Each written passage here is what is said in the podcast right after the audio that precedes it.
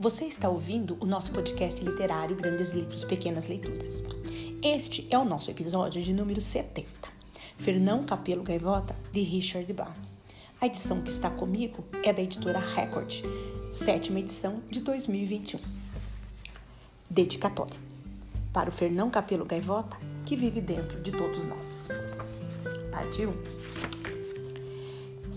Era manhã e o sol do novo dia faiscava dourado sobre as pequenas rugas do mar tranquilo. A um quilômetro e meio da costa, um barco de pesca dividia fraternalmente o espaço com a água. A palavra de aviso para o bando do café da manhã relampejou através do ar até que o grupo de milhares de gaivotas desceu, uma se esquivando da outra para disputar migalhas de comida. Começava um novo e movimentado dia. Sozinho e distante, muito além do barco e da praia, Fernão Capelo Gaivota treinava. A cerca de 30 metros de altura, baixou os pés palmados, ergueu o bico e colocou toda a sua força nas asas, para que elas conseguissem fazer a curva dolorosa e difícil. Com a curva, voaria lentamente. Nesse momento, reduziu o impulso até que o vento se transformou em um sussurro em sua face, até que o oceano ficou imóvel lá embaixo. Apertou os olhos em feroz concentração, prendeu o fôlego, obrigou-se a alongar a curva por mais um único, mais um centímetro.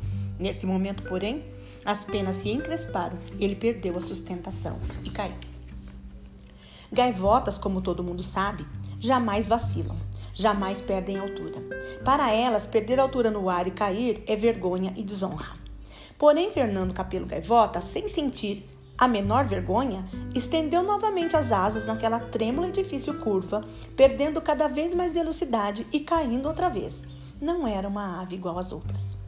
A maioria das gaivotas não se preocupa em aprender mais do que o mínimo no que se refere a voar, como ir da praia até a comida e voltar. Para a maioria, o importante não é voar, mas comer. Para essa gaivota, porém, o que importava não era a comida, mas o voo. Mais do que qualquer outra coisa, a Fernão Capelo Gaivota adorava voar. Pensar assim, descobriu, não é a melhor maneira de tornar-se popular entre as outras aves. Até mesmo seus pais ficavam consternados ao vê-lo passar dias inteiros sozinho, fazendo centenas de planeios a baixa altura, experimentando. Ele não sabia por quê, por exemplo, mas quando voava acima da água a alturas menores do que metade da envergadura das asas, permanecia mais tempo no ar com menos esforço. Os planeios não terminavam no chapinhar habitual dos pés na água do mar, mas numa longa e lisa esteira, enquanto ele tocava a superfície com os pés fortemente colados ao corpo. Quando começou a planar para pousar na praia com os pés erguidos e em seguida terminar o planeio com passadas na areia, seus pais ficaram realmente muito tristes. Por que, Fernão? Por que? perguntou a mãe. Por que é tão difícil ser igual ao resto do bando? Por que você não pode deixar o voo baixo para os pelicanos, para os albatrozes? Por que você não come? Filho, você é só osso e penas. Não me importo em ser só osso e penas, mãe. Quero apenas saber o que posso e o que não posso fazer no ar. Só isso, quero apenas saber. Escute aqui, Fernão, disse o pai com carinho. O inverno não vai demorar a chegar. O número de barcos de pesca vai diminuir e o peixe da superfície vai nadar no fundo. Se você tem que estudar, então estude a comida e como obtê-la. Esse negócio de voar é muito bacana, mas você não pode comer um rasante, sabe? Não se esqueça de que a razão por que você voa é comer. Fernão inclinou a cabeça obediente. Nos dias seguintes, tentou comportar-se como as demais gaivotas. Esforçou-se de verdade, grasnando e lutando com o bando em volta de piers e barcos de pesca, mergulhando para pegar migalhas de peixe e pão. Mas não conseguiu fazer com que a coisa funcionasse. Tudo isso é tão sem propósito, pensou, soltando deliberadamente a anchova duramente conquistada para a felicidade da velha gaivota que o seguia. Eu poderia estar passando todo esse tempo aprendendo a voar. Há tanta coisa para aprender. Não demorou para Fernão Gaivota estar mais uma vez sozinho em alto mar, faminto, feliz, aprendendo. A matéria era velocidade, e em uma semana de treino aprendeu mais sobre velocidade do que a gaivota mais rápida que já existiu. De uma altura de 300 metros, batendo as asas com tanta força quanto conseguia, entrou numa picada vertical em direção às ondas e aprendeu por que gaivotas não dão mergulhos a toda força em linha reta. Em apenas 6 segundos, movia-se a 110 km por hora, a velocidade na qual a asa tornava-se instável na virada para o curso ascendente. Isso acontecia uma vez atrás da outra. Por mais cuidado que tomasse e mesmo usando todas as suas habilidades, perdia o controle em alta velocidade. Suba até 300 metros. Primeiramente, força máxima em uma linha reta. Em seguida, projete o corpo para frente, batendo as asas e cai em um mergulho vertical. E então, em todas as ocasiões, a asa esquerda perdia sustentação no curso descendente, girava violentamente para a esquerda e ele imobilizava a asa direita para recuperar o equilíbrio e rodopiava como uma labareda em uma virada confusa para a direita. Não conseguia manter o controle necessário para entrar no curso ascendente. Dez vezes tentou e em todas elas, quando ultrapassava os 110 km por hora, explodia em uma massa turbilhonante de penas, fora de controle, estatelando-se na água. A solução, pensou finalmente gotejante, deve estar em manter as asas imóveis em altas velocidades, batê-las até alcançar 80 km por hora e em seguida imobilizá-las. De uma altura de 600 metros, tentou novamente, entrando em mergulho, o bico apontado para baixo, as asas estendidas e imóveis a partir do momento em que ele ultrapassou os 80 km por hora. Foi preciso fazer uma força enorme, mas ele conseguiu. Em 10 segundos, passou como uma sombra indistinta pelos 150 km por hora. Fernão acabava de estabelecer um recorde mundial para gaivotas. A vitória, porém, durou pouco. No instante que começou a sair do mergulho, no instante em que mudou o ângulo das asas, entrou feito um raio no mesmo terrível e incontrolável desastre, que a 155 km por hora atingiu como se fosse uma explosão de dinamite.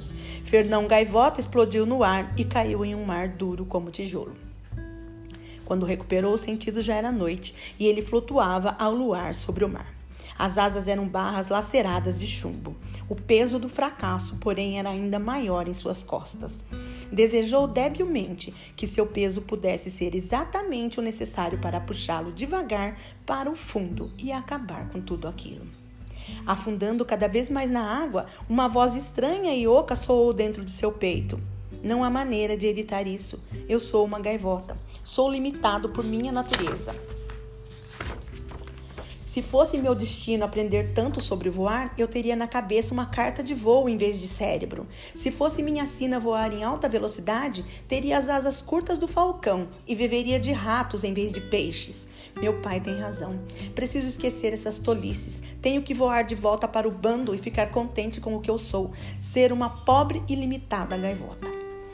A voz desapareceu e Fernão concordou com ela. Lugar de gaivota à noite é na praia.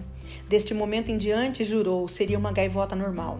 E essa decisão deixaria todos mais felizes. Cansado, abandonou a água escura e voou para a terra, grato pelo que aprendera sobre voo em baixa altitude, que poupava esforço. Mas não pensou.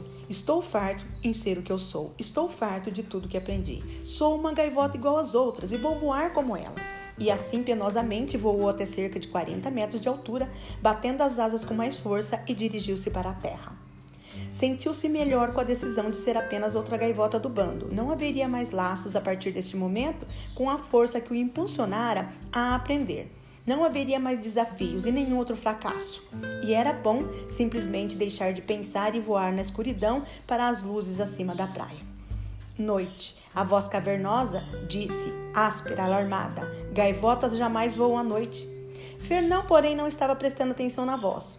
É gostoso, pensou. A lua e as luzes tremeluzindo na água, lançando na noite pequenos feixes de claridade como se fossem faróis. É tudo tão tranquilo, silencioso. Desça. Gaivotas jamais voam à noite. Se tivessem nascido para voar à noite, elas teriam olhos de coruja. Você teria cartas de navegação na cabeça em vez de cérebro. Teria as asas curtas do falcão. Ali, na noite, a cerca de 40 metros de altura, Fernão Capelo Gaivota pestanejou. A dor e as decisões que tomara sumiram como que por encanto. Asas curtas. As asas curtas do falcão. É essa a solução. Como fui tolo! Só preciso mesmo de uma asinha de nada. Só preciso dobrar uma grande parte das minhas asas e voar apenas com as pontas, asas curtas. Subiu até 700 metros acima do mar escuro e, sem pensar em fracasso ou morte, puxou o primeiro segmento da asa para bem perto do corpo, deixando estendidas apenas as adagas das pontas voltadas para trás, e mergulhou na vertical. O vento era um rugido monstruoso em sua cabeça. 110 km por hora, 145, 190 e ainda mais rápido. A tensão do vento nesse momento, a 225 km por hora, não era nem de longe tão forte quando fora a 110. E com a menor das torcidas na ponta das asas, saiu do mergulho e subiu como uma bala acima das ondas, uma bala de canhão cinzenta à luz da lua.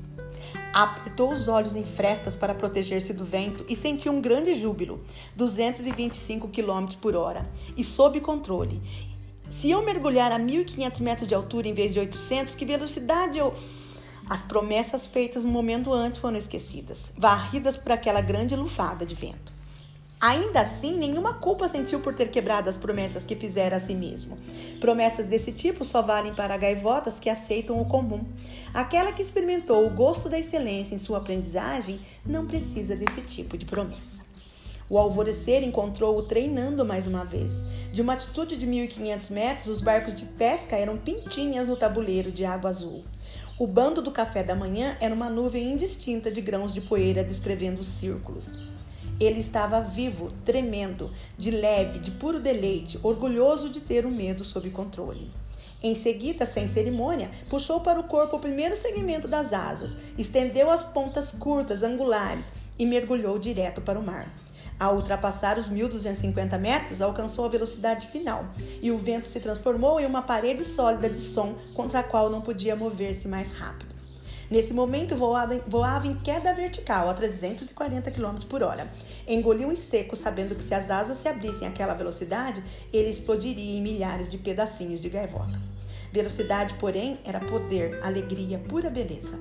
Começou a sair do mergulho a 350 metros de altitude, as pontas das asas vibrando e tornando-se indistintas no vento furioso. O barco de pesca e o aglomerado de gaivotas inclinando-se e crescendo com a velocidade de um meteoro em sua direção. Não podia parar.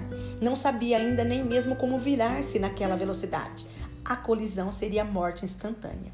E por isso ele fechou os olhos. Naquela manhã, imediatamente após o alvorecer, Fernão Capelo Gaivota passou como uma bala pelo centro do bando do café da manhã, voando a 340 km por hora, de olhos fechados em um alto guincho de vento e penas. A gaivota da boa sorte lhe sorriu e ninguém morreu. Quando apontou novamente o bico para o céu, ainda podia sentir o corpo queimar com a velocidade de 250 km por hora. Ao reduzir para 30 e finalmente estender as asas mais uma vez, o barco de pesca era uma migalha de pão no oceano, 1.200 metros abaixo. Seu pensamento foi de triunfo. Velocidade final, uma gaivota a 350 km por hora. Era uma grande façanha, o maior acontecimento de destaque na história do bando. Nesse momento, uma nova era abriu-se para Fernão Gaivota. Voando para sua isolada área de treinamento, dobrando as asas para um mergulho de 2.500 metros de altitude, preparou-se imediatamente para descobrir como se virar em voo.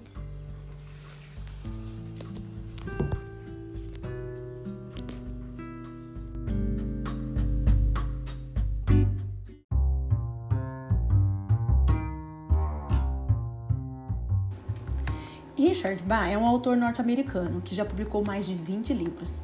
Fernão Capelo Gaivota é a sua quarta obra e foi publicada em 1970. Permaneceu dois anos consecutivos na lista dos best-sellers do New York Times e continua a inspirar sucessivas gerações de leitores até então. O autor foi piloto de caças da Força Aérea Americana e mais tarde piloto em espetáculos de acrobacias aéreas e mecânico de avião. Uma gaivota de nome Fernão decide que voar não deve ser apenas uma forma para a ave se movimentar. A história desenrola-se sobre o fascínio do Fernão pelas acrobacias que pode modificar e em como isso transtorna o grupo de gaivotas do seu clã. É uma história sobre liberdade, aprendizagem e amor. É um livro que inspira a alma e nos faz de bússola para que possamos enfrentar o espelho e questionar quem realmente somos ou quem nós pensamos que somos. Bá, através de Fernão Capelo Gaivota, fala desse processo de reconhecimento, do fôlego na forma de retorno a qualquer investimento que fizermos nele, porque será nosso, próprio, digno de ensiná-lo. Esta obra, já considerada clássica, também fala sobre as dificuldades envolvidas em romper com o estabelecido, o quanto a fé e a paixão podem ser poderosas para fazer uma mudança pessoal no seio de uma sociedade. As grandes buscas nascem das grandes perguntas. E Fernão Capelo Gaivota não entendia por que, por exemplo, quando sobrevoava a água em altitudes inferiores à metade da envergadura das suas asas, ele podia voar mais tempo enquanto fazia menos esforço. Fernão tinha paixão por voar rápido e elegante. Assim, essas perguntas eram para ele um estímulo para experimentar, observar e deduzir. E eu quero agradecer a duas amigas queridas que tornaram esse episódio possível. A Mércia, que me apresentou ao livro há muito tempo, e a Fernanda, que me emprestou o seu exemplar novinho que ela acabou de ganhar. E se você quiser conhecer nossos outros episódios, acompanhe nossas redes sociais, Instagram e Facebook, Grandes Livros, Pequenas Leituras.